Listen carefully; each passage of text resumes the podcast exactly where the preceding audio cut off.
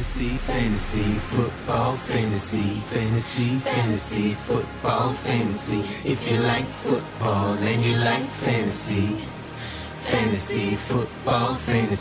Друзья, ну вот оно и пришло, вот это самое слово плей-офф, или два слова, если вы шарите в английском. В общем, начинается, все начинается уже в четверг, для тех, кто не попал на боевик, и поэтому наш подкаст вам очень сейчас нужен. Ну, а если вы прям хотите точно выиграть лигу, то должны стать нашим патроном. Это обязательная вещь, patreon.com FFFan фэнтези, и тогда вы попадаете к нам в приватный чат, где в персональном режиме мы вам помогаем практически онлайн за символические серебряники. И сегодня, сегодня, как обычно, я бы уже сказал, в последние несколько недель, с вами у микрофона я, Виталий Ротас, Коля Гонсалес. Бонжур. И Илматик. Всем привет. Ну что, парни, давайте традиционно по поводу игр 13 недели. Балтимор, Сан-Франциско. Сразу простой вопрос. Оправдала ли игра это ваши ожидания? Да, мои, да. Я, точнее, ожидал немножко другого развития ситуации, но матч мне понравился, и он, наоборот, больше убедил немножко в том, что все-таки Сан-Фран это претендент может быть в этом году. До этого я, честно говоря, очень скептически относился к Сан-Франциско, а эта игра мне с их стороны понравилась.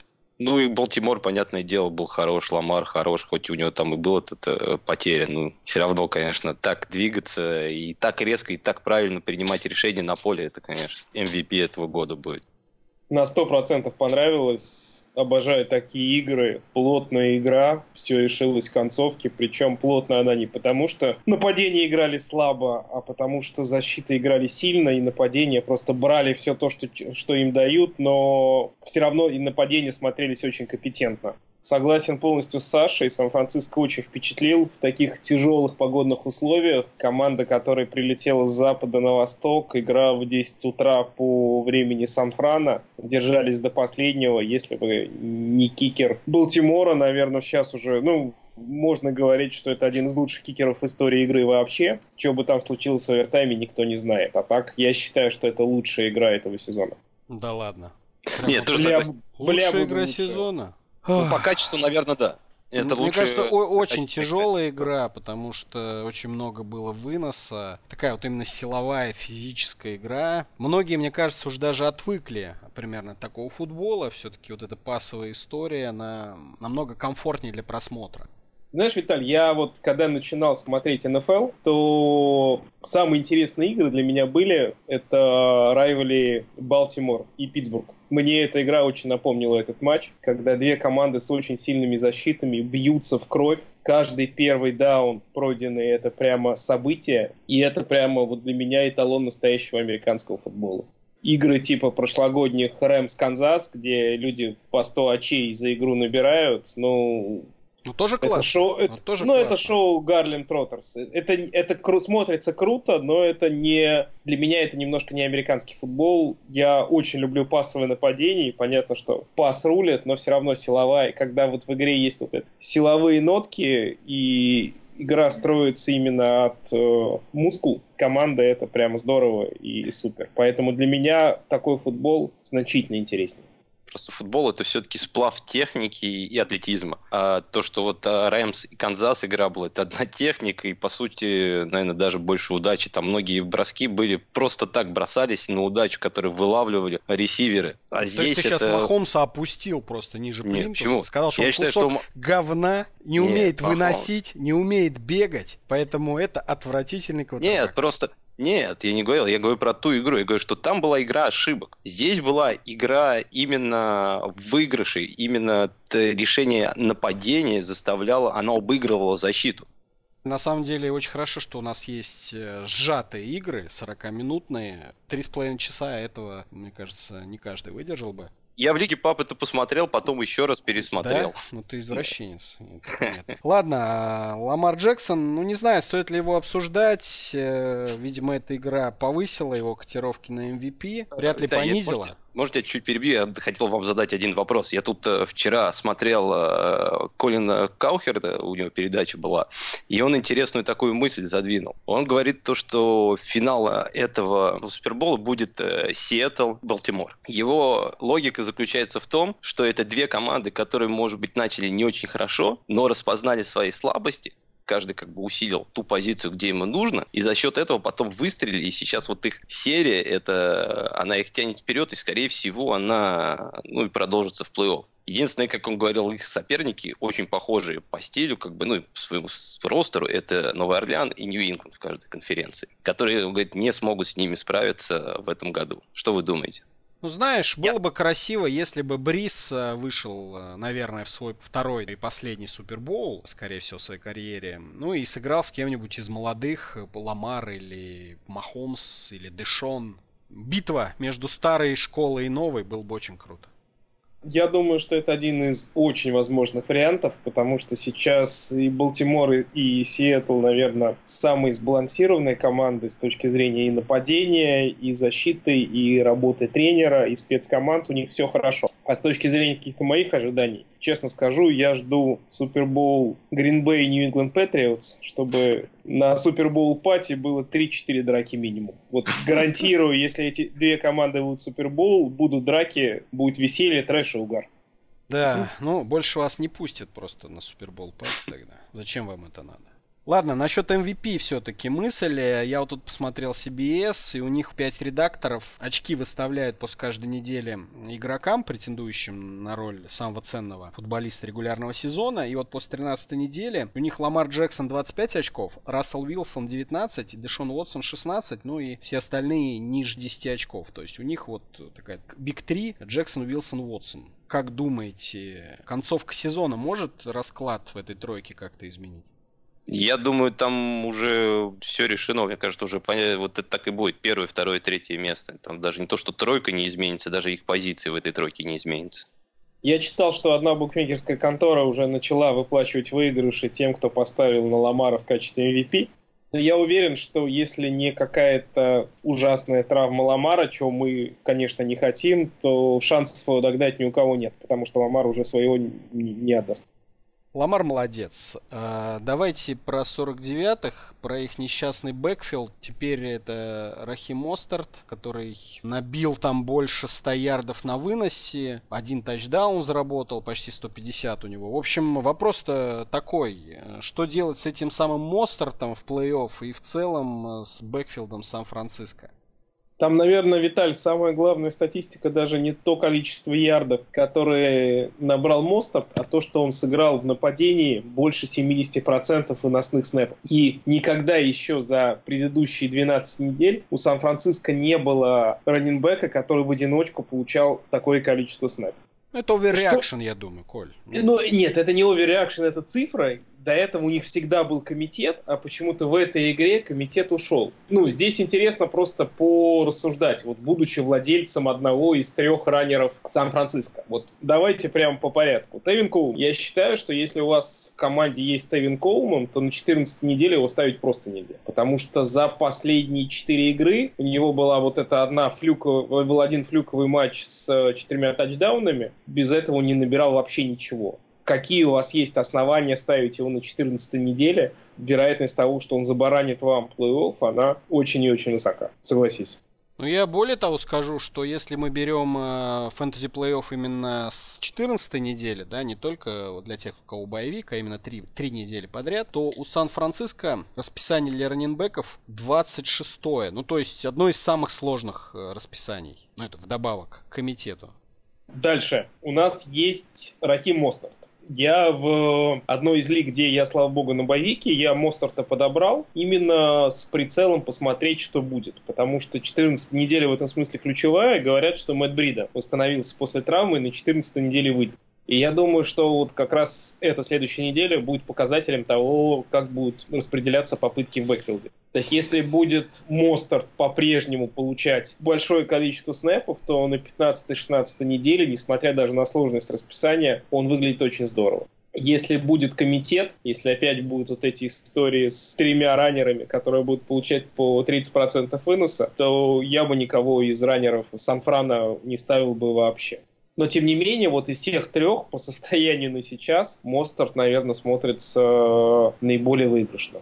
Коль, ну это история Тампа Бэй Беконер. Вспомни, ты же, по-моему, в подкасте говорил, ну вот и все. Теперь Роджа это стартовый раненбэк, а Эрианс окончательно бесповоротно решил. Вот 70% снэпов. И что мы видим? Чувачок присел в первой же четверти из-за того, что он там накосячил спас протекшеном. Вышел Барбер, два тачдауна. И что мы теперь будем говорить? 70% времени отыграл Барбер. Его в старт. Так что ли? Это очень сложно, Нет, на так. самом деле, Коль, с э, комитетом Про... угадывать. Естественно, естественно, очень сложно. И здесь вопрос в том, подбирать Мостерта с вейвера или не подбирать. Ответ, конечно, подбирать. Ну, то есть такой человек не должен быть на вейвере. Дальше вопрос, кого из этих раннеров на 14 неделе ставить. Я вот с этого, собственно, вопроса и начал. Здесь получается, что Колмана не ставить точно, Мостарта ставить в зависимости от вашей текущей ситуации с раннинбэками. А Коля, извини, а ты говоришь про 14 неделю сейчас? Да, да, ну да, я сейчас говорю Когда они будут играть с Новым Орлеаном, команды, которые лучше всех работают против выноса. Ну, а, опять же, ребят, давайте смотреть, кто у вас в команде все вот эти Мостерты и другие ребята, это история из серии я чудом попал в плей-офф, подскажите, что мне делать дальше. Вот если вы за 13 недель не смогли собрать команду стартеров, на которых вы уверены, если вы не определились с этими людьми, то да, пожалуйста, можете хоть Мостарта ставить, хоть Колмана, это вообще не принципиально. Если ну, всегда есть флекс-позиция. Это тоже как бы не надо забывать. А еще бывают ситуации с травмами, а еще бывают ситуации с лигами, в которых не одна флекс-позиция, а три флекс-позиции. И ну, говорить Коль, мы о том, про все лиги о... не проанализируем, у кого там какой лайнап. Нет. устанем подкаст. Я тебе говорю про то, что в идеальной ситуации, конечно, да, такие ребята типа Колмана, типа Мостарта, даже про них думать не, не надо. Но это в том случае, повторюсь, если у тебя в составе Зик, Чап, Мелвин Гордон, да, тогда хорошо у тебя тебя все понятно со стартом. Но такая ситуация, она совсем-совсем не у всех менеджеров, и поэтому говорить о том, что рассматривать Мостарта в качестве стартера, это значит похоронить себя и свои шансы в плей-офф, мне кажется, это несколько самонадеянно.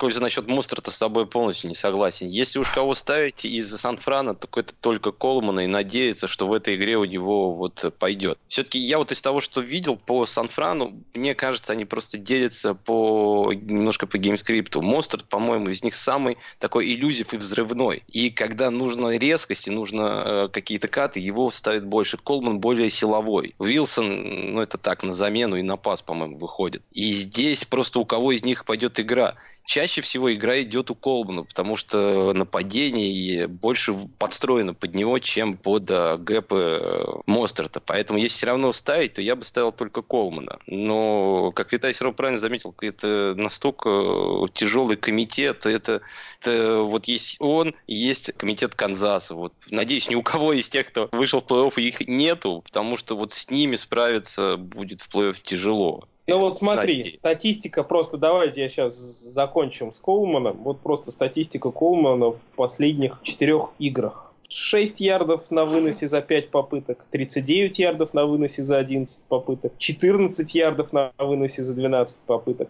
40 ярдов на выносе за 9 попыток, 23 ярда на выносе за 12 попыток. В последних пяти играх он больше 40 ярдов на выносе. Сколько тачдаунов не... у него за эти игры? В последних пяти играх да. один. Ну вот если ты одну игру вот эту вот Мостарта уберешь, допустим, она флюковая, у него такая же история, 45 ярдов, 13 ярдов, 28 ярдов, минус 2 ярда, понимаешь, у Мостарта. То есть э, такой же Колман.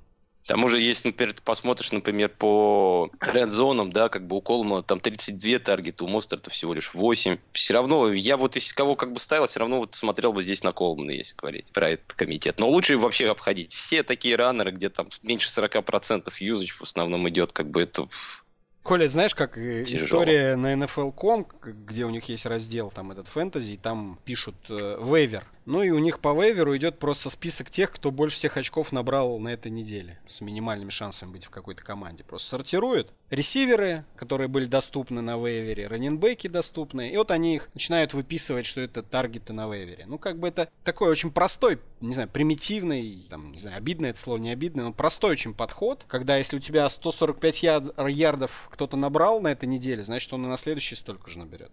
Нет, конечно, не значит. Окей, давайте мы просто все свои мнения высказали. В подкасте со счетом 2-1 победил Тевин Колман, но я бы все равно поставил мост. Я бы никого не поставил.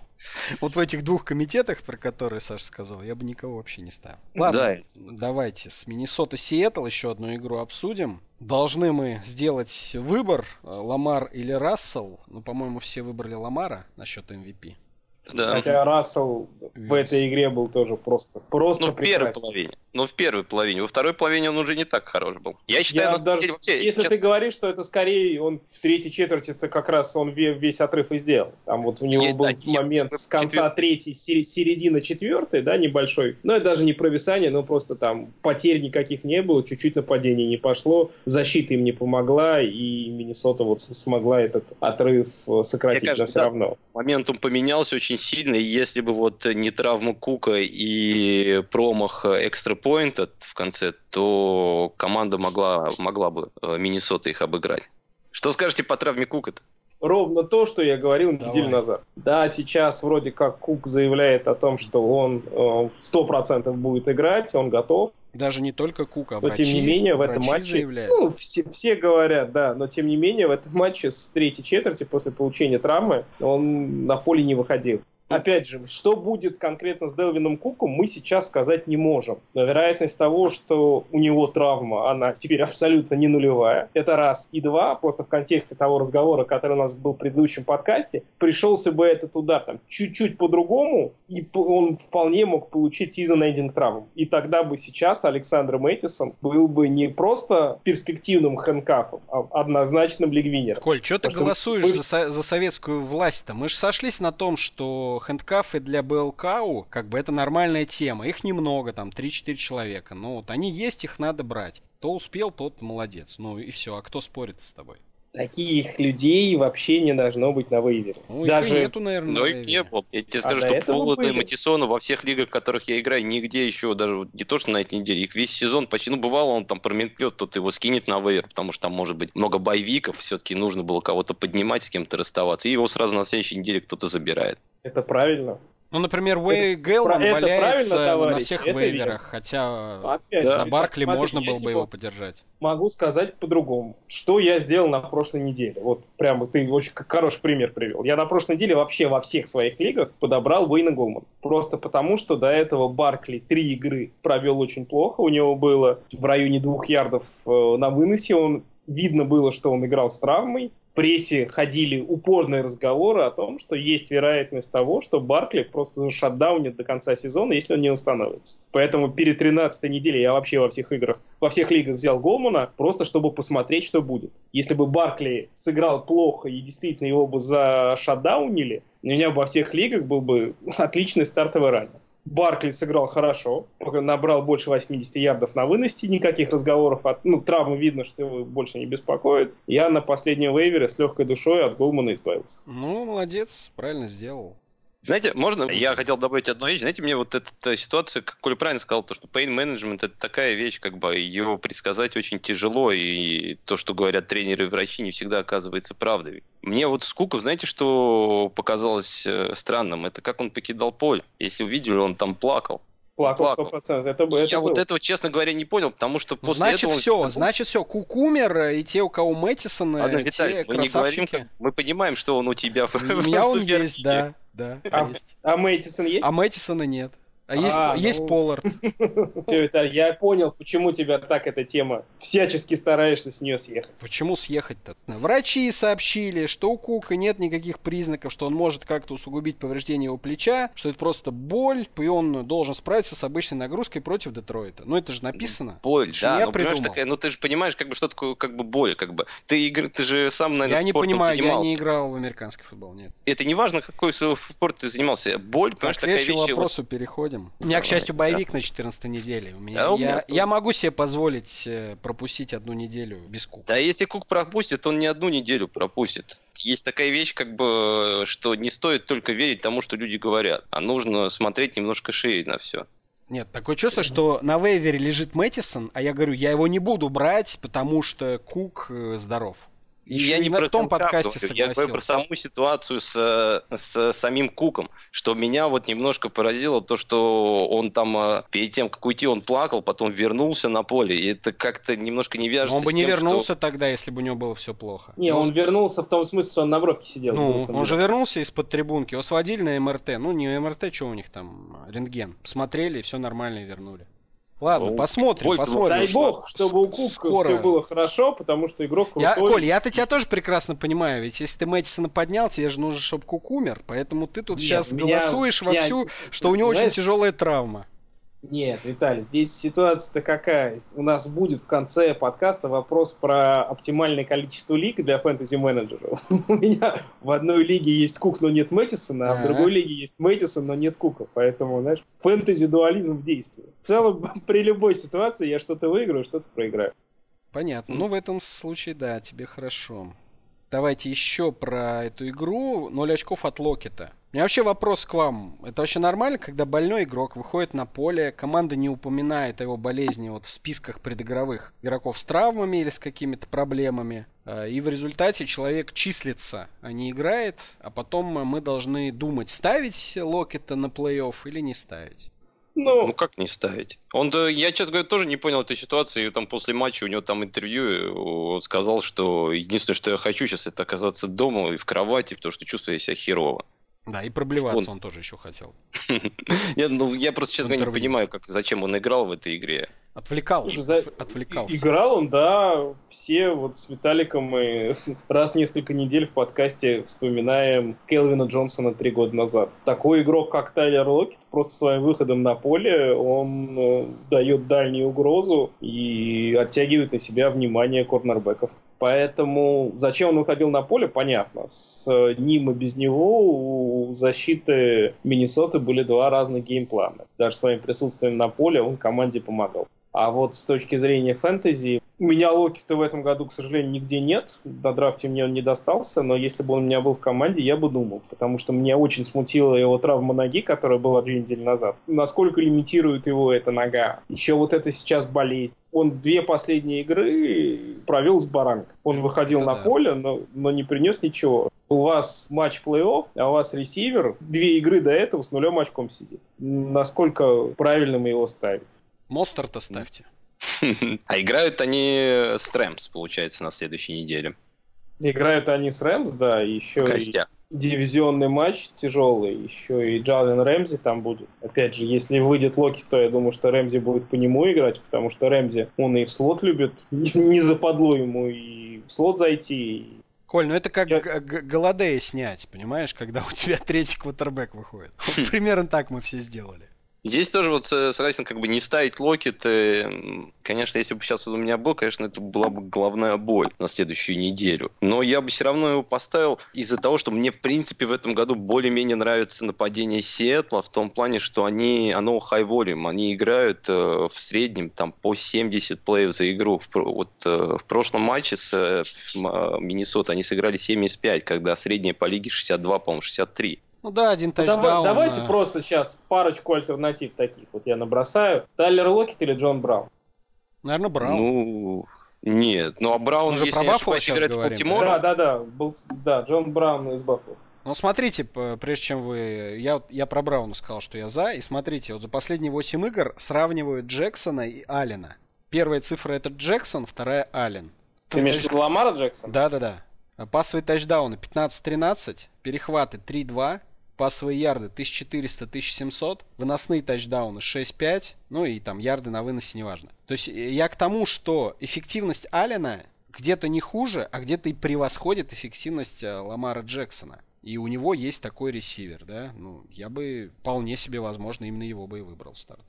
Баффало играет против Балтимора дома. Ну, а что Балтимор? Не-не, ну у них пасовое прикрытие не такое хорошее, я согласен. Плюс бросать будут То они есть это много рабочий вариант. Коля. Вот, например, то, что ты сказал, это вполне рабочий вариант, да. И еще вот один моментик. Казинс 08 Monday Night. Он виноват в поражении Пушкин или фронт-офис, позволивший сломать Тилина? Я бы еще кикера включил. То есть кикеры виноваты? Кикер тоже команде не помог не забить экстрапоинт в такой ситуации. А то, что Тилина нет полсезона по вине врачей. Зато Рудольф как играет последние игры, как, э, когда пропал Тилин. Ну, То, что они выйдут в плей-офф, я думаю, мало кто сомневается. У них там будет Филин, у них будет оживший Рудольф, у них будет, дай бог, Делвин Кук. И Из Тилин тоже, стати- дай бог, Коль. Да. мы- Никакой нет гарантии, что он опять Да. не выйдет. Всё- Вспом- Вспомни Фурнета прошлого года. Тоже его раза два или три на поле выпускали, он играл полматча, дергал заднюю опять. И опять уходил на три недели в аут. Именно поэтому сейчас и Филина по максимуму берегут, чтобы уже именно к плей-офф он был готов. Я, честно говоря, с Колей немножко не согласен. Я считаю, что, конечно, Казанс э, с второй части сезона начал играть лучше, и он, по сути, начал просто меньше мешать, я считаю, нападение. Но нападение Миннесоты строится и крутится вокруг Кука. Как только Кук начал э, взрываться, сразу пошло возвращение в игру. Если Кука дальше не будет, я не уверен, на самом деле, что Миннесота даже может попасть в плей-офф, потому что там есть Рэмс, которые могут их догнать. Не знаю, я считаю, что эта команда крутится вокруг сейчас Кука больше, чем вокруг Казинца. И если Кука не будет, то я не очень уверен. И здесь вот тоже, говоря про Казинца, на самом деле неплохой матч провел, но последний плей, это как раз, мне кажется, хорошо показало то, что и кто есть такой Кир Казинц. Что он все равно это не тот человек, который сможет выиграть вам игры без хорошего оружия. Ну да, Казинс такое. Ладно, давайте еще один коротенько моментик. Дрюлок в старте вышел. Вы же просили про Денвер. Вот вам про Денвер. Вышел Дрюлок в старте. Куртланд Саттон. Меня вот он интересует ваше мнение. Ожидали ли вы такой уровень коннекшена с э, Локом? М? Честно говоря, просто Са- Саттон в этом году выглядит очень хорошо. Он не в этом же матче, а в предыдущем, да, поймал такой супер тачдаун Да. один рукой от Алина. Ну, если он такое может от Алина ловить, чему, чему удивляться, что у него получается с локом? У него и Тре- с Третий Флака- квотербек за сезон. Да. и, и Саттон ловит ото всех. Да, и он показывает э, стабильную игру в каждом матче от, с каждым квотером. Это, ну, мне кажется, ничего удивительного, потому что парень атлетичен, хорошо, хорошо следит за мячом, хорошо э, руки у него работают, поэтому... Ну, для меня немножко откровением стал его такой прогресс во второй год, потому что я в него не очень сильно верил. Мне казалось, что это обычная, знаете, такая шпала, которая бегает по краю. Это Демариус Томас оказалось. был. Ты его перепутал. В этом году в лиге появилось несколько ресиверов второгодок, которые круто спрогрессировали. Это вот в первую очередь, конечно, Кортланд Саттон, еще можно выделить Ди Джей Чарка, еще Гэллоп из Далласа тоже прилично выглядит. Ну, Саттон, Саша абсолютно прав, он показывал потрясающую статистику, что с э, Флакко, что с Алленом теперь вышел Дрю Лок. В целом Саттон ничего не заметил. Поэтому прогнозировать такую химию было нельзя просто потому, что Лока мы до этого не видели. А то, что Сатан крутыш, ну, в этом сезоне это очевидно, в лиге появился. Еще один прикольный ресивер. Я думаю, что если ситуация будет, хотя бы он будет играть хотя бы на том же уровне, то в следующем году в одногодках он будет уходить в четвертом раунде, это максимум. Ну, в смысле, э, не ниже. Ну да, да, да. Так, хорошо. Давайте к второму разделу новости и травмы. И начнем не по сценарию, а с пары Breaking News и Breaking слухов. Что хотите, слух или новость? Давай слух. Слух. Слух, конечно, конечно. IBN Sports Rap, компания, занимающаяся на профессиональной основе фэнтези-гэмблингом, сегодня в Твиттере написала, что по их данным Одел Бекхэм хочет покинуть Кливленд после этого сезона, и менеджмент New England Браунс... Patriots перейти. Нет, не Нет? сказал куда. И менеджмент Браунс якобы принял его позицию и готов на каких-то условиях с ним расстаться после этого сезона. Как вам тема? Ну, видимо, Вагая как бы ему не понравилось на лодке кататься, там плохо, хочет куда-нибудь в другое место поехать. Ну, не удивлен, это Кливленд, Кливленд есть Кливленд. За сезон 2 тачдауна, 57 приемов, 805 ярдов. У него никогда таких цифр ужасных не было. Да, какой, какой Rolls-Royce, какие часы, ну, сколько всего было как бы в этом году у него, другого зато. Да, так что вот такая история. И на самом деле я посмотрел его контракт и с удивлением обнаружил, что у него гарантирован это 65 миллионов, полностью из них гарантирован 41. И вот эти 41 он выбрал за счет бонусов, полученных в 2018 еще Нью-Йорк Giants, плюс вся зарплата и, и все бонусы 2019 года. И получается, что если даже решат с ним расстаться, он оставит всего dead money Кливленду на следующий год меньше трех миллионов. При этом cap hit, ну, при этом cap hit у него 14 с двадцаткой от команды отрезают и не морщится, то с трешкой отрезать Бэкхэма. Не, я просто думал, что у него вот эти гарантии размазаны там лямов по, не знаю, 15 на ближайшие 2-3 года, а он, оказывается, уже все деньги-то гарантированные забрал. Дальше у него оставшиеся 4 сезона просто не гарантированная зарплата в размере 15 миллионов. Виталь, я вот, поскольку плотно слежу за франшизой из Бостона, могу тебе сказать, что у нас ходили упорные слухи, что Бекхэм очень хотел в Патриоты, просто мы не, не смогли предложить столько, сколько предложил Кливленд за него. И Бекхэм на связи и с Брэди, и с другими парнями из команды. И Вы же не платите много ресиверам. Названивал и просил его забрать. Нет. Ну, не, да, ну не поедет он в Нью-Ингланд. Ну, ты Биличек же не даст такой контракт. Да, ну, когда, когда Биличек вообще брал нормальных ресиверов в Том Брейди? Он его вон с Рекс Беркидом оставляет.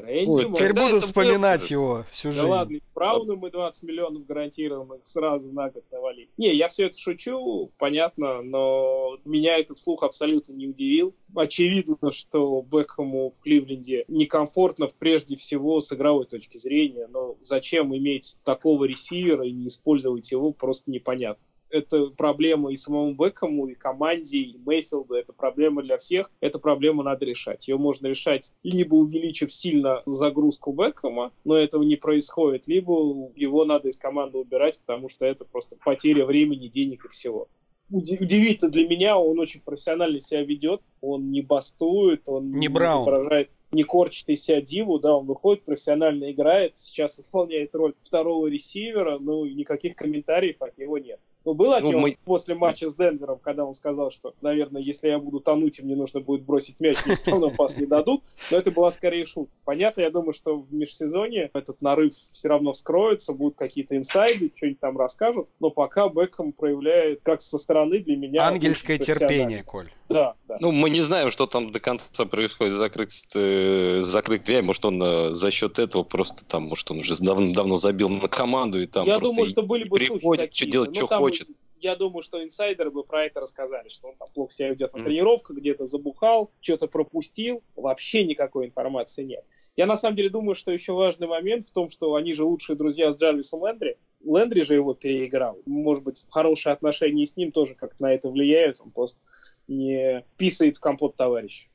Я не верю в то, что он перейдет в Нью-Ингланд. Я думаю, вообще проблема у Бэхэма даже не игровая. Ему самая, мне кажется, большая Бэхэма проблема в том, что после нескольких первых недель, вот когда про него еще говорили там про часы, про машину, потом про него вообще перестали говорить. Он как-то с радаров новостей вообще пропал. Я думаю, если он останется в Кливленде, он не сможет быть нормальной медиаперсоной, подписывать хорошие контракты. Ему нужен хайп а это может обеспечить только большие маркеты, поэтому даже Нью-Ингланд не думает так хороший вариант для него. Я думаю, LA, Вегас, это вот на, туда ему нужно идти. И я думаю, он именно смотрит на, на это. И вот это может ему не нравиться в Кливленде. А то, что на него не пасует, там, я думаю, ему это да, до лампочки. Или в Нью-Йорк там еще одна нет, франшиза ну все-таки Бэкхэм ну, да. спортсмен. Нет, нет. Да не, ну брось. Ну, ладно, парни, парни. В общем, давайте. Все, с Бэкхэмом понятно. Ждем кстати, ну, друзья, вот история, и... если вдруг Бекхэм куда-то опять переходит, вопрос, да, где вы его будете брать на следующем драфте, вот так, Коль. Ну, условно, да, переходит он э, в Рэмс. Ты его высоко возьмешь?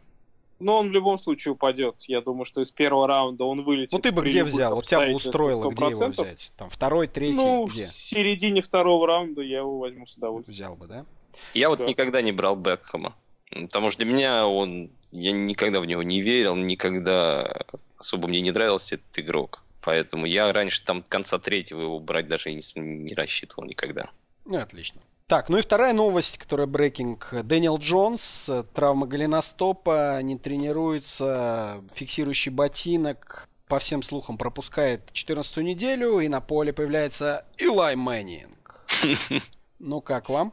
Попрощается с командой на поле, закончит карьеру в этом году. Giants ничего не нужно, они сейчас так суд да дело, еще и первый overall вполне могут получить. Если они все проиграют а Cincinnati хотя бы одну игру выиграют, то Giants будут на первом оверолле возьмут себе этого сумасшедшего Диэнда Янга. Знаете, команда будет, да? Раннербэк Баркли, D-end Янг, квотербек из первого раунда, все равно в плей-офф не выйдут. Не, но все равно в части фэнтези плей-офф будет интересно посмотреть на Баркли. Помнишь, мы говорили, что у него две игры на 100 ярдов в этом году были именно с Илаем. И вот посмотрим, не будет ли такого же буста для раненбека. Ну, вообще интересно будет посмотреть в любом случае. Так, ну давайте к более таким приземленным новостям. Гарднер Миншью в Ягуарах снова стал стартером. Присел Фолс на лавку. Ну и на что-то повлияет плане оценки ресиверов, раненбеков э, Ягуаров. Или не заморачиваемся. Так же ставим, как и ставили раньше. Или не ставим. Или не ставим. Ну, то есть, грубо говоря, как с Фолзом вы относились к своим игрокам э, Ягуаров, так же и с Миншью будете относиться. Ну, на самом деле, по Чарку Даже лучше. ситуация, потому что еще недель пять назад Чарк и Саттон, вот они были одинаковые топчики, а последние несколько недель Чарк притормозил. Это все, ну, возможно, объяснялось тем, что с Фолзом у него получается чуть хуже, чем с Миншью, и поэтому сейчас владельцы Чарка точно должны быть воодушевлены с Фоузом. Э, у Чарка три тачдауна из восьми, у Конли один из двух, и у Вестбрука один из двух. То есть Конли и Вестбрук, видимо, ничего не обретут и не потеряют, а вот с Миншью Чарк, возможно, действительно заиграет. Дэвид Блу, третий по счету стартовый квотербек в Детройте. Продуктивность, как мы уже сказали, Кенни Голодей не пострадала. Но я думаю, будем на дальше его ставить. Те, кто решил его все-таки поставить. Да, хорошо, что наш подкаст вышел после нового матча. И все вот эти наши прекрасные рассуждения о том, что Голода ни в коем случае ставить нельзя, они на фэнтези-менеджеров не повлияли. И они принимали решение о том, что ставить Голода или не ставить самостоятельно. Ну да, здесь Голодой показал, что он с любым квотербеком может как набирать, так не набирать. Что будет с Блу, на самом деле, дальше предсказать сложно, потому что сколько мы случаев знали, когда вот такой квотербек из ниоткуда выходит, одну игру показывает здорово, против него нет ни пленки, вообще никто не понимает, что он из себя представляет. Чуть-чуть начинают играть, и уже вот эта эйфория уходит, и координаторы обороны начинают понимать, как с ним взаимодействовать, и ему становится сильно сложнее. Но, тем не менее, да, уже, в общем, убирать голода, наверное, смысла нет никакого. То есть либо он вам игру выиграет, либо проиграет, но апсайдная надежная опция. Ну, вряд ли ну, есть просто альтернативный ресивер на лавке у менеджеров, если у них есть голодей. Ну да, на вейвере, особенно из ресиверов, лучше апсайднее и надежнее голода не найдете никого 100%. Так, ресивер Атланта Хулио Джонс э, из-за травмы плеча одну игру пропустил. Вроде бы должен на этой неделе вернуться. По крайней мере, все такие радужные, перспективные. Ну, то есть вопрос из серии вернется, ставим или нет. И второй у меня скорее вопрос по Расселу Гейджу.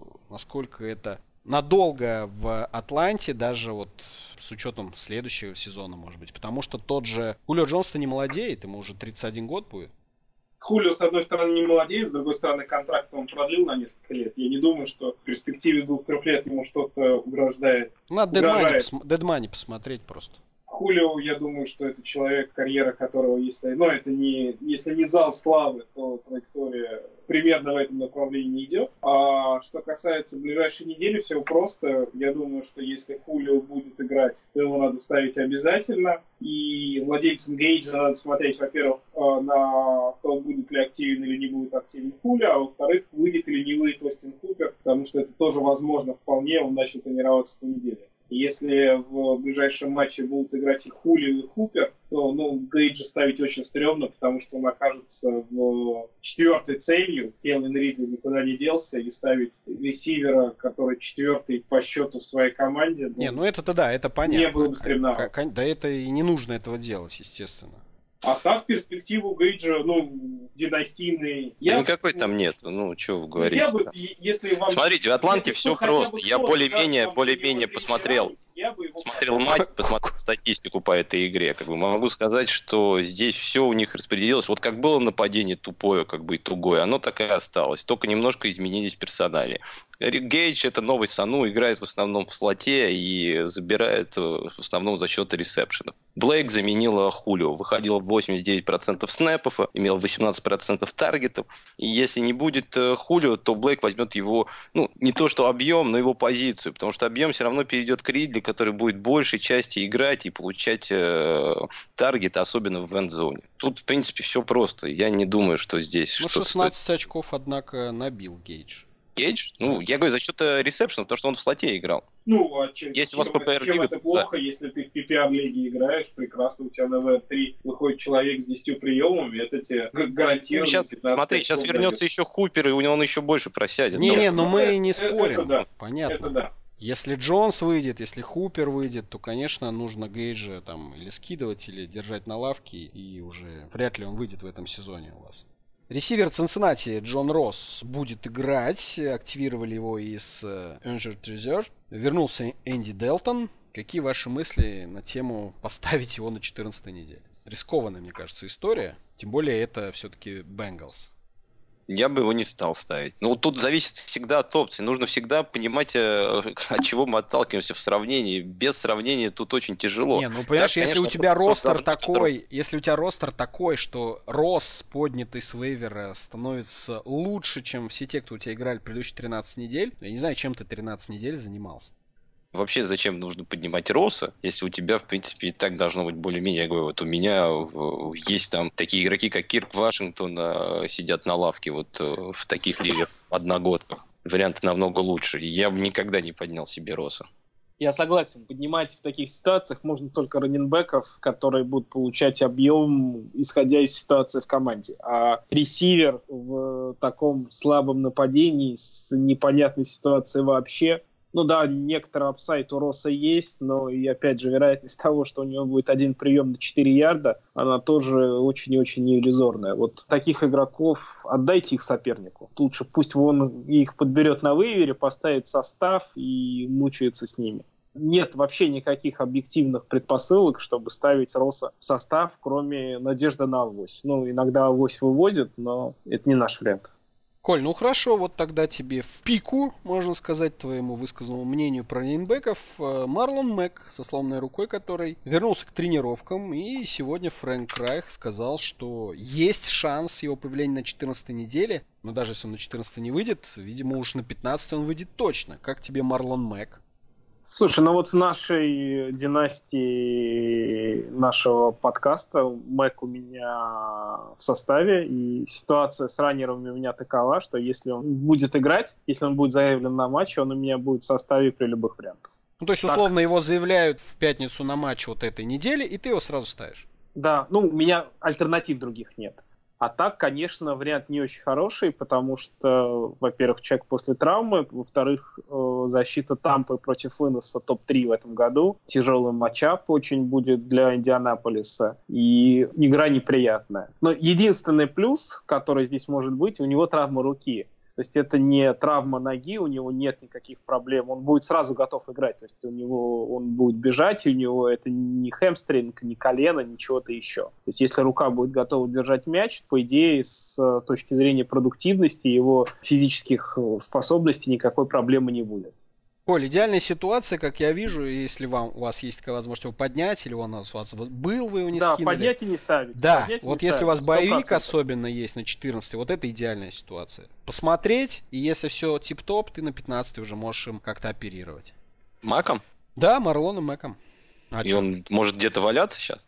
Во многих был э, одногодках он ну, я не, я не видел, честно Ни говоря, на, на вейвере его не видел, да. Но, по крайней мере, вот ставить его или не ставить, это на 14 неделе, если у вас нет боевика, это прямо задача-задача. Ну, потому что Мак и выбирался в третьем-четвертом раунде, и я уверен, что весь сезон он был в старте, и много хороших недель у него было, не таких, как мы предполагали, выбирая его так высоко, но назвать его бастом тоже нельзя. Нормальный такой компетентный RB2-RB3 сама команда Индианаполис, надо не забывать, кто такой Фрэнк Райк, он вышел из-под Дога Петерсона, и тот всегда, это еще тот известный комитетчик. И если посмотреть даже на прошлый матч, там вот э, Уилкинс был 46% Уилкинс, э, Уильямс 33, Хайнс 17. Ну нет, Саш, и... когда был... Когда был когда Мак, был Мак, было по-разному.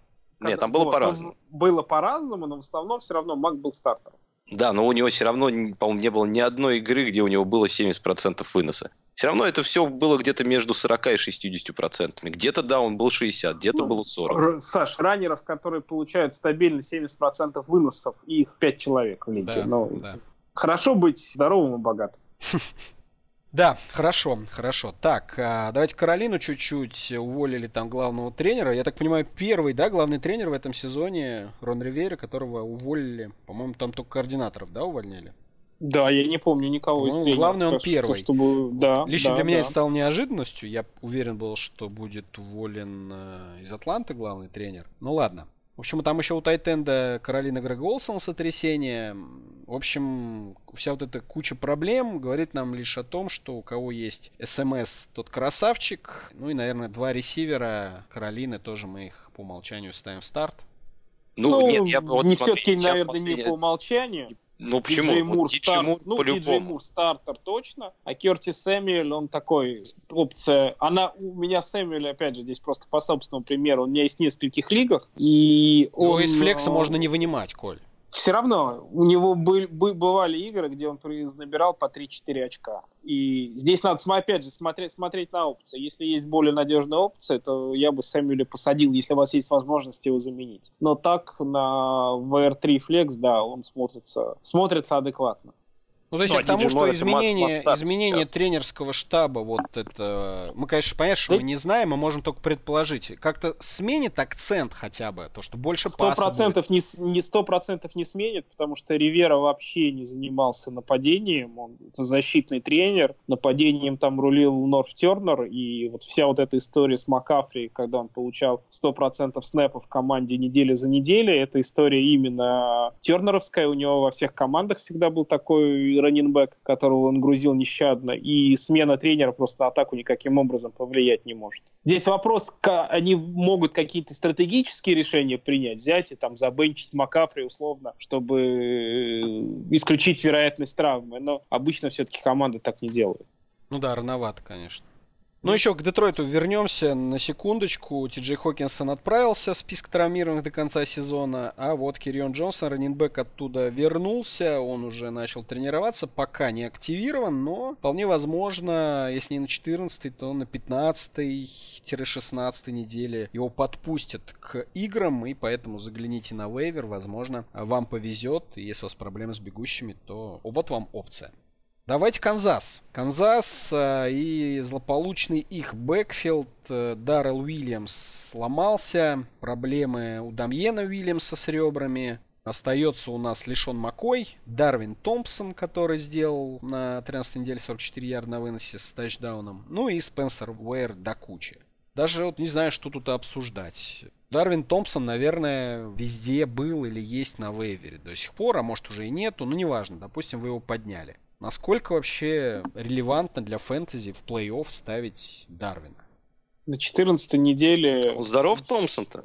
Нет, Томпсон здоров, он тренируется. Прям полностью здоров, да? Ну, он, да, он в игру сыграл предыдущую. Ну, он получил больше попыток, получил больше попыток выноса, чем Макой. Никаких новостей о его травме нет. До сих пор нет, ну, то есть по Даррелу Уильямса точно все понятно, там прямо видно было, как у него хэмстринг порвался на кате. Фэнтези плей уж он точно не сыграет, это сто процентов. Дамьян Вильямс по-прежнему не тренируется, с момента его травмы прошло три недели, и то, что он в среду не вышел на поле сегодня, означает, что с вероятностью процентов 90 он на воскресенье не сыграет. Соответственно, чего у нас получается? У нас получается, что у Канзаса два относительно здоровых бегущих, это Лишон Мако и Дарвин Томпсон. Как у них будут попытки выноса распределены, непонятно.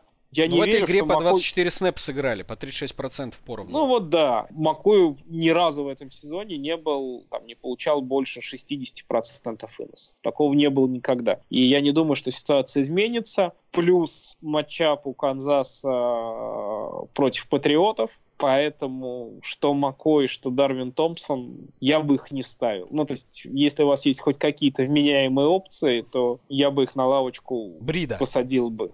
Брида, если Мостард. будет играть. Вот этих всех норм? Или шил на мыло?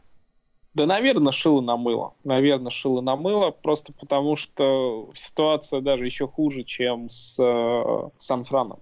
Дарвин Томпсон смотрится неплохо, если бы это все произошло не на 13 а на 12 неделе. То есть нужно хотя бы все-таки одну игру посмотреть, как поменяется распределение в бэкфилде Канзаса. Вот так вот его сразу ставить в состав, ну, надо большими cojones обладать, чтобы это сделать.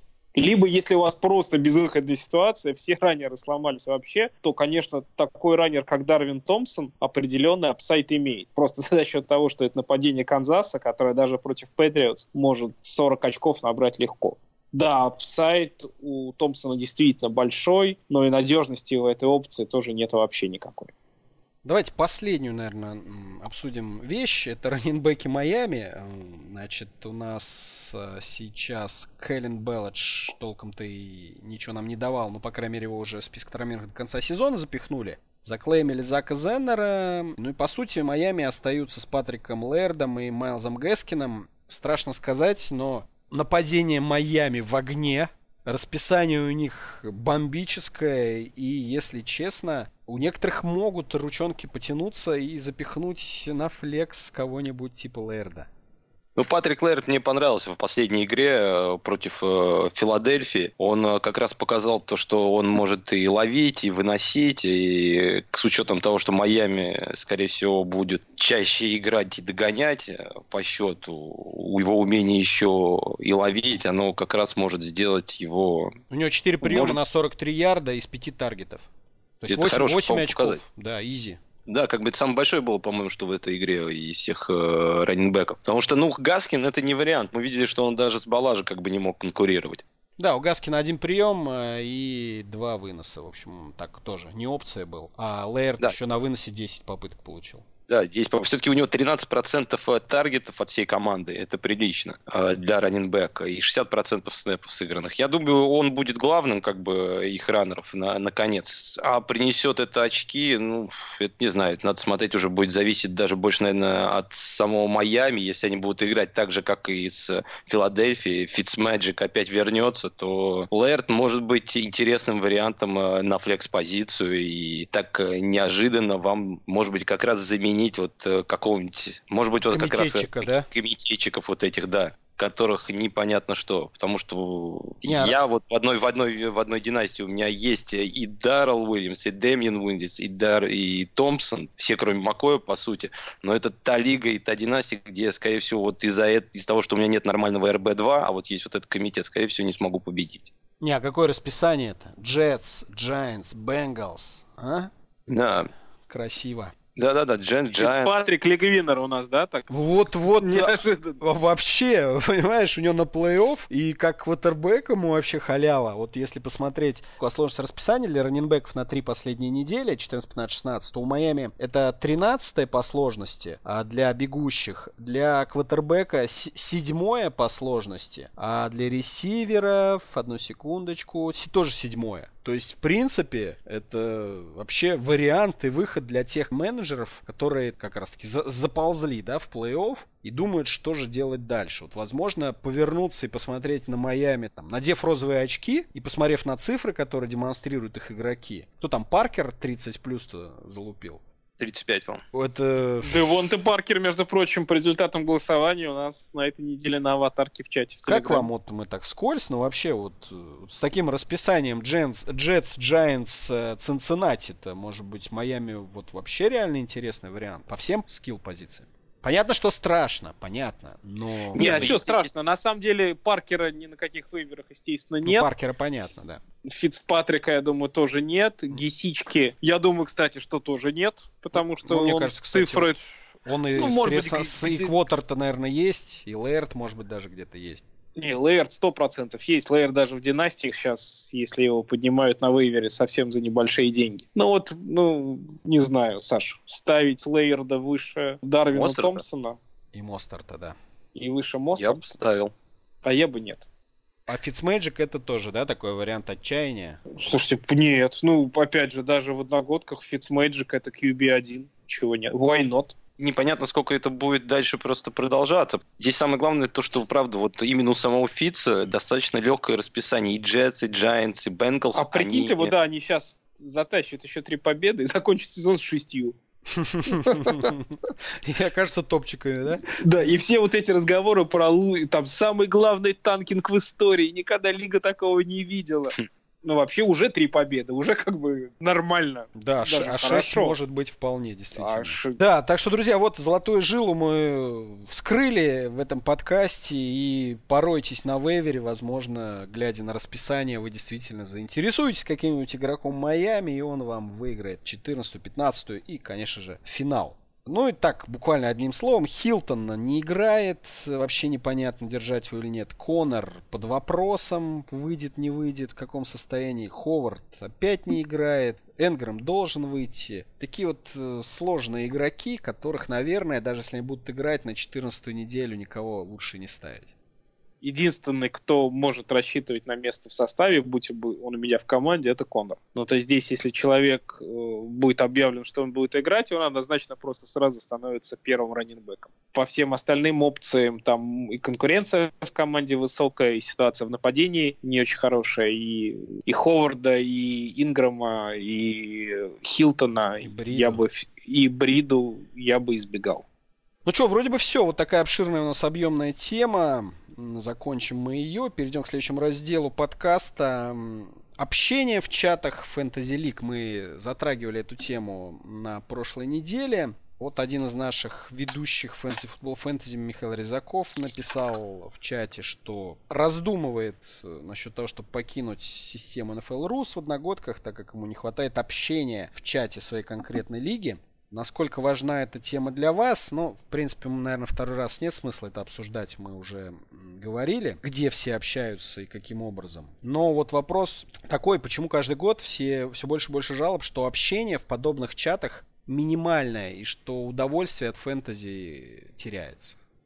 У меня есть что сказать по этому поводу. Дело в том, что действительно, когда мы все начинали играть в фэнтези 7-8 лет назад, когда никакого телеграмма не было, было очень мало мест, где вообще футбол, а уж тем более фэнтези, футбол можно было обсуждать. Это были чаты в скайпе, и, естественно, люди общались там. И форум, потому и что, форум. Ну да, других каких-то альтернатив не было.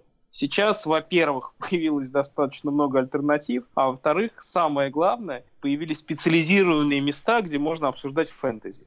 И получается, что общение в чате, оно просто скатилось на нет, потому что, ну, у тебя 3-4 лиги. Ты играешь в 3-4 лигах. В 3-4 лигах писать одно и то же, какой крутой Ламар Джексон, какое дно Аарон Роджерс, ну, смысла нет.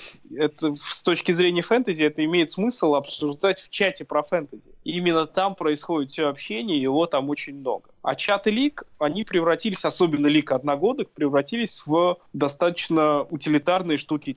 Сер- сервисные.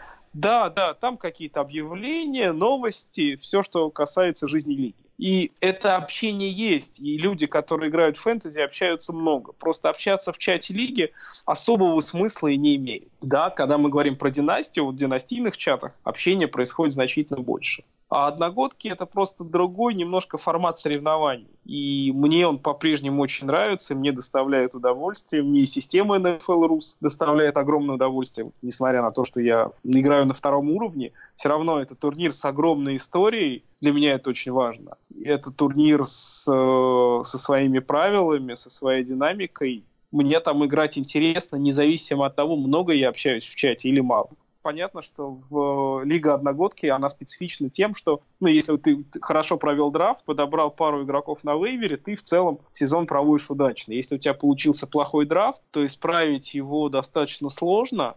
Если ты не выходишь в плей-офф, смысл играть, наверное, теряется немножко играть все равно надо, состав выставлять все равно надо, но какого-то удовольствия ты от этого не получаешь. Потому что, опять же, играя в династии, ты понимаешь, что твой плохой сезон означает высокий выбор на драфте и радужные перспективы в следующем году, и это приносит тебе удовольствие. В одногодках такого нет. Тем не менее, повторюсь, общение в чатах это не так важно сейчас, на мой взгляд, потому что это общение происходит в других местах. А играя в одногодке, надо понимать, что если у тебя идет неудачный сезон, ну, shit happens. То есть ты Мишу осуждаешь, мягко. Я не, не осуждаю Мишу, просто мне кажется, что это такая история о том, что раньше трава была зеленее и бабы были сисястее. Просто Миша, мне Нет. кажется, подзастрял на нижних уровнях, и вот это разочарование, отсутствие прогресса... Не, мы с Мишей, мы с Мишей, мы с, мы с Мишей играли в одну лигу в этом году на втором уровне, так просто получилось. На самом деле знаю, в чем связано еще недовольство Мишей в этом году системой. С ним я абсолютно согласен. Абсолютно ужасные правила по трейдам. Трейдам. Это ве- два дня вета. По это позициям. Просто я вам расскажу, вот что произошло. Конкретно из-за чего Ми- Миша не смог выйти в плей-офф. Я после шестой недели пришел к нему с трейдом. Я готов был ему отдать Аарона Джонса и Келвина Ридли. Знаете, за кого? За квотербека Чикаго. Ну нет, нет, конечно, не. за Дэвида Джонсона. То есть как О. раз Джонсон только получил травму, я подумал, что у меня была некая глубина, я думаю, неплохо я сейчас апсайднусь и получу... То есть могу Дэвида на лавку посадить, пару недель пропустить, ничего страшного, зато как в плей-офф выстрелю. И мы с ним обо всем договорились, трейд прошел, а потом началась вот эта фигня с двухдневным ожиданием. Когда это ожидание закончилось, выяснилось, что Миша подобрал одного ресивера на вейвере и вот по позициям не сошлось. То есть трейд автоматически не прошел, трейд откатился. Это была пятница, соответственно, еще раз трейд заводить смысла бы никакого не было, потому что в любом случае это двухдневная вето до начала матча бы не закончилось. Мы договорились, что в, в понедельник мы к этому трейду вернемся. В воскресенье стало понятно, что у Дэвида Джонсона все серьезно. Ну и смысла возвращаться к этому трейду с моей стороны уже не было. И, в общем, Миша вот не получил усиления и, к сожалению, не вышел в То есть ему не И- хватает общения с э, комиссионером. Вот чего ему не хватает. Конечно, это правило трейдов действительно очень сильно портит ощущение от игры в системе. Но для меня лично, опять же, это мое мнение, я его никого не навязываю, система все равно остается для меня одним из важнейших фэнтези-соревнований, потому что здесь есть две важные для меня опции. Первое — это история, это соревнование, которое длится уже почти 10 лет, и это круто. И второе, здесь есть спортивный азарт, вот этот ты можешь расти по уровням, ну, то есть это такой настоящий спортивный азарт, что меня всегда привлекало. И, например, в лигах-одногодках, даже с сильным составом, такого азарта нет, потому что там вот нет вот этой системности, эта системность не выстроена. Каждый имеет право, желание. Если Мише не нравится, он, конечно, может не играть, ему никто заставлять не будет. Но вот просто для меня, повторюсь, это важно. А общение, то, с чего мы начинали, вот, собственно, топик подкаста, общения очень много, оно происходит просто в других местах. Мне, честно говоря, вообще эта тема не очень понятна. Мне срать там на это общение. Я... Мне не так важно, как бы есть оно, нет. Вот Там есть другие чаты, где можно всегда с кем-то пообщаться. Да и общения и так хватает мне и в Телеграме, и в жизни, поэтому это вообще меня не напрягает. Насчет системы скажу, что я вот там играю только второй год, мне этот турнир совершенно не нравится. Это одна из худших, наверное, одногодок по уровню организации и всего, но да, есть какой-то интерес только из-за того, что там играет много людей. И все, по сути. А остальное Ну а турнир совершенно неинтересно. Ну, как говорю, как бы правило насчет э, лимита по позициям. Ну, это так бред, убого. согласен. Какой уровень организации, так, такой как бы и турнир, по сути. Ну, на самом Поэтому- деле, это только в этом году получилось так с э, комиссионерами. Проблема Ну, возможно, найти как бы я, лишь я второй год всего лишь там Не, я играю. очень, я очень надеюсь, что ситуация эта изменится, и система NFL Rus подхватят люди, для которых это не будет обузой, а которые захотят продолжить это благое дело, потому что турнир с такой историей, он не должен пропасть. Всегда что-то как бы заканчивается, начинается что-то новое. Я, наоборот, думаю, что лучше, если это закончится и начнется что-то новое. Я вот пример могу сказать по из одногодок. Мне в этом году играть в нашей дранк-лиге по правилам Скотт Фишбола больше понравилось, чем э, в одногодке. Вообще в Не, ну- одногодке вот эту, которую у системы NFL Rus, я и играл как бы одной левой. И вот это самая лига, на которую я меньше всего обращал внимание в этом году. Плей-офф вышел? Див выиграл. Я Вот. 8 лиг 7 вышел, 5 боевиков. У нас просто сейчас в э, чате FFF вопрос был от Дениса Маркелова из Лос-Анджелеса. Вопрос о том, когда, наконец-то, в эксперты подкаста попадут люди, которые хоть что-то выиграют. Вот, например, Саша, 7 плей-офф из 8. Да, ну, я понял, что суть-то проблемы, как Коля разъяснил, что общения это Мише не хватает скорее с э, вот именно с ответственным лицом за эту лигу, и вот отсюда-то все и растет. Хорошо, и давайте... Ну, я как бы не буду тогда комментировать. В принципе, я, наверное, больше с Колей согласен, что кто захочет пообщаться, поговорить про фэнтези, тот место найдет. А заставлять людей в чате лиги обязательно разговаривать не по техническим вопросам, ну, это тоже, наверное, не, не очень правильно.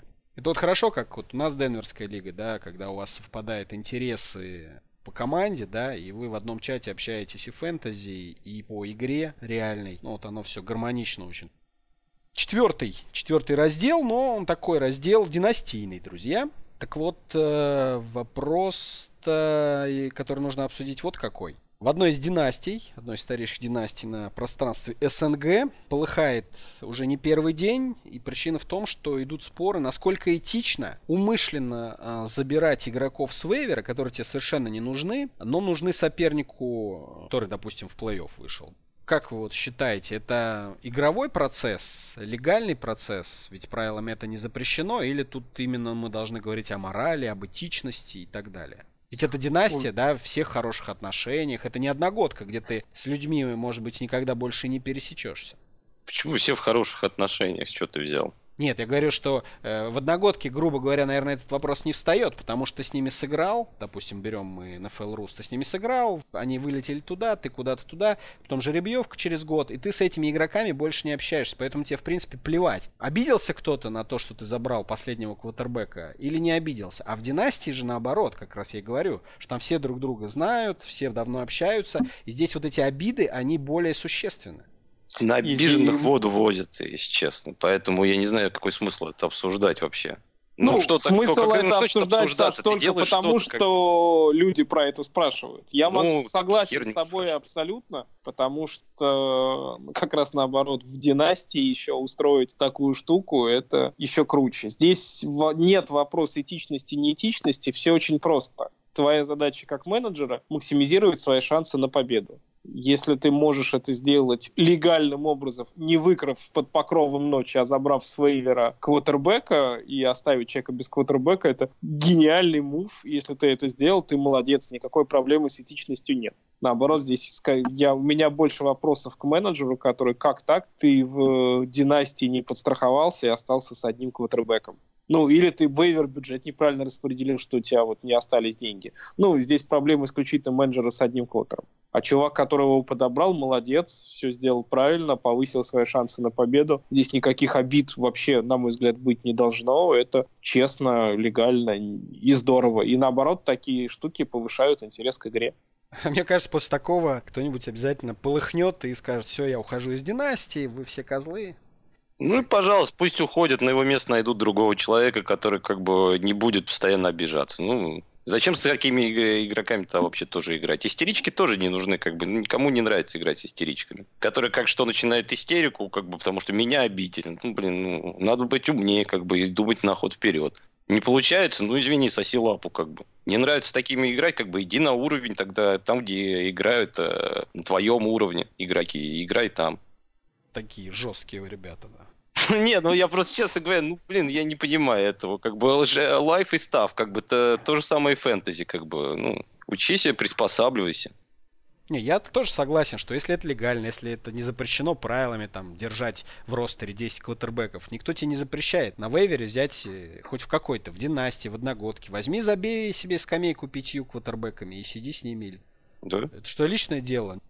Давайте к вопросам от слушателей. Артем спрашивает, в преддверии плей-офф, о каких э, самых прикольных призах за первое место в фэнтези-лигах вы знаете, и о каких наказаниях за победы в туалет-боуле слышали?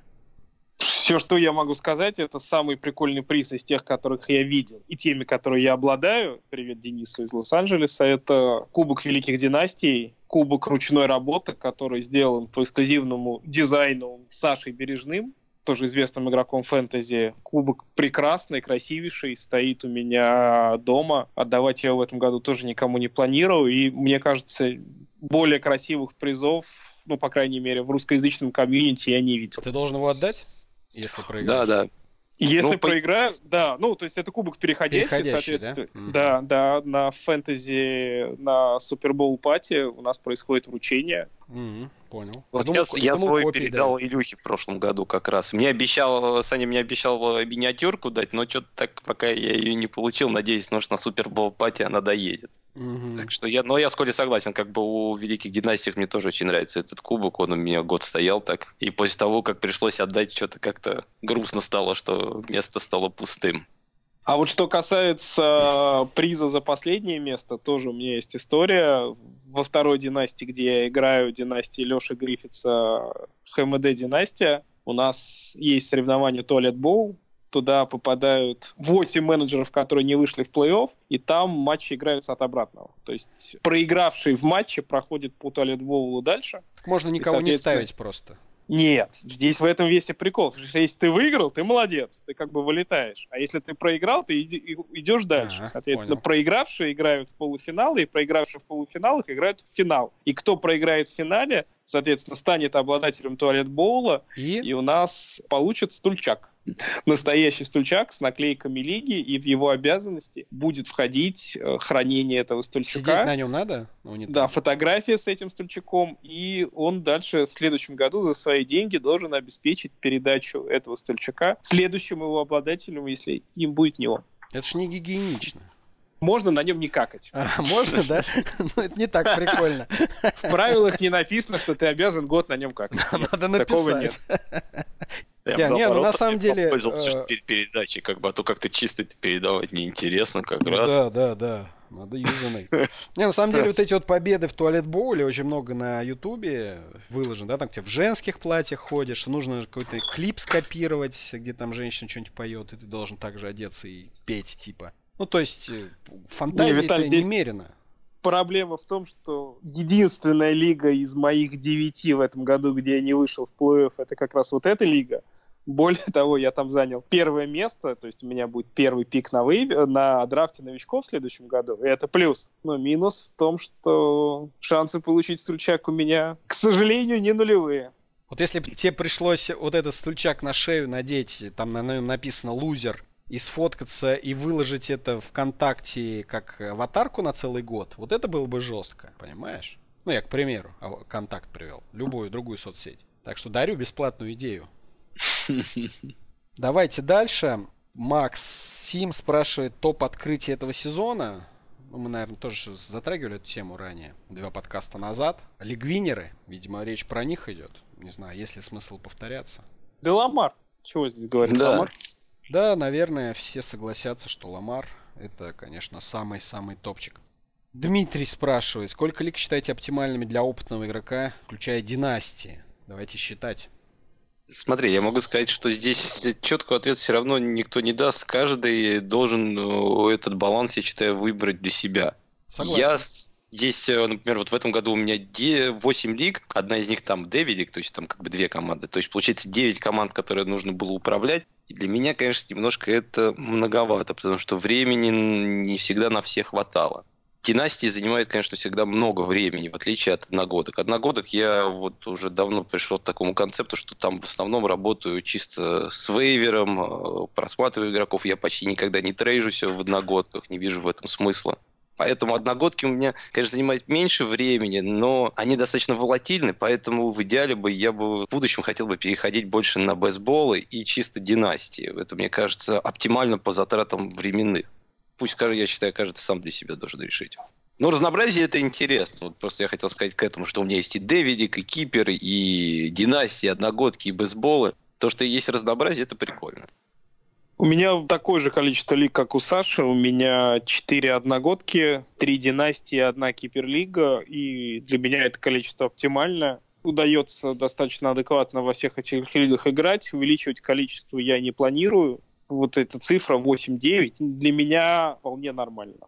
Знаю людей с большим количеством лиг, но обычно энтузиазму таких менеджеров хватает ненадолго. Год, максимум два, и они количество лиг начинают сокращать. Ну да, вот у меня тоже есть э, ограниченное количество лиг. То есть у меня сейчас 4, династия 3 одногодки. И ну, лично мне хватает за глаза. Я не думаю пока не уменьшать, не увеличивать. Вполне себе комфортно чувствую с таким количеством.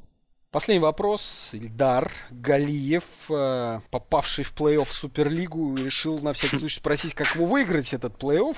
Меня в том числе. Хочет он спросить. И вот он интересуется, какой стратегии вы бы придерживались на матче плей-офф. Ставить обычных таких заурядных игроков 10-очковых типа Одена Тейта, Адама Хамфриса, либо бомбастов э, типа Фуллера. Или там смешанная стратегия. Видимо, он готовится к 14 неделе. Я не думаю, что вот просто если вернуться к этому вопросу, изначально мне не очень нравится разделение между бумбастами и заурядными игроками. Идея вообще вот этого пола потолка, я как-то от нее стал отказываться в последнее время. Мне кажется, есть более сильные игроки и менее сильные игроки. Фуллер, когда он здоровый, когда он на поле, он просто сильный ресивер. И его бомбастость означает только то, что он может вам с 40 очков э, набрать и не поморщиться, что называется а десятку он наберет абсолютно точно. И просто Фуллер сильнее, чем Хамфрис, сильнее, чем Оден Тейт вообще при любых раскладах. Проблема с Фуллером связана с травмами, но это не связано с ставить его или не ставить. Если он готов, Фуллер однозначно должен играть. Мне тяжело об этом говорить э, без контекста. Потому что мы эти вещи нужно рассматривать лишь в контексте. Потому что если вот ты смотришь на свой скоринг, как бы и на свои проджекшены, и вообще представление, что у тебя играет в составе и кто у соперника, и видишь, что ну, между вами гигантская пропасть, то да, лучше ставить, мне кажется, игроков с определенным апсайдом, чем просто каких-то слот-ресиверов, которые могут что-то там наловить э, и все. Но да, вот здесь, если поменять в вопросе Ильдара Фуллера на Джона Росса, то да, если ты аутсайдер, если у тебя шансов выиграть немного, то такие игроки, как Росс, в теории тебя могут затащить, потому что Адам Хамфрис не затащит туда тебя ни при каких обстоятельствах. Upside, он нужен э, в первую очередь, ну, в плей-офф, если мы говорим про плей-офф. Э, если в регулярке вы можете пробовать какие-то стратегии, то в плей-офф нужно уже, э, грубо говоря, иметь планы его придерживаться. Поэтому, если у вас примерно равные matchup с соперником, и вы сами ощущаете, что вы там чуть лучше, чуть хуже, ну, или там просто лучше, то зачем вам рисковать, снимать гарантированные там 10 очков и пытаться набрать 20? Вы можете просто ноль получить. Ну и правильно Саша сказал, что если вы реально там аутсайдер, андердог, минус 20, минус 30 очков, и что толку, что вам Хамфрис mm. или Тейт 9 очков дадут и чего? Да, здесь есть вариант. Есть, что да. Мостер-то там... Пост... Ну, короче, да, вот, то есть кон- контекст нужен. Смотреть конкретный ростер, смотреть конкретного соперника, ситуацию. Под одну гребенку все фэнтези не причешешь, те, тем это фэнтези и, и интересно нам всем. Ну, вроде бы все, парни давайте заканчивать. Опять длинный подкаст, но что делать? И осталось их буквально у нас чуть-чуть хм. совсем, кстати говоря, в этом сезоне. Чуть-чуть осталось, да? Так буквально что потерпите 3, наши голоса. 4. Потерпите. Присоединяйтесь к нам обязательно на Патреоне. Советы от нас, от ведущих э, подкаста по менеджменту состава, э, тем более плей-офф. Это нужно сейчас вам, мы уверены. Поддержать вы нас таким образом сможете. Patreon.com FF Fantasy. Присоединяйтесь к нам в телеграм-чате Fantasy Football Fantasy. Доступ в приват-чат мы вам тоже дадим, как только окажетесь нашим подписчиком на Патреоне. Ну и наши адреса, явки и пароли ВКонтакте, iTunes, Podster FM. Э, Все будет э, под постом с выложенным выпуском подкаста. Тоже подписывайтесь, ставьте лайки. На этом все. С вами был Виталий Яротас, Коля. Аривидерчи. И Саша. Всем пока. X gon' give it to you. Fuck wait for you to get it on your own. X gon' deliver to you. Knock, knock, open up the door, it's real. With the non-stop pop out and stainless steel. Go hard getting busy with it. But I got such a good heart that I make a motherfucker wonder if you did it. Damn right, and I do it again. Cause I am life, so I got to win. Break bread with the enemy. No matter how many cats I break bread with, I'll break who you sending me. You motherfuckers never wanted nothing but your life saved. Bitch, and that's on a life day. I'm getting down, down. Like a nigga said, freeze. But won't be the one ending up on his knees, bitch, please. If the only thing you can't steal was came out to play, stay out my way, motherfucker. First we gonna rock, then we gonna roll,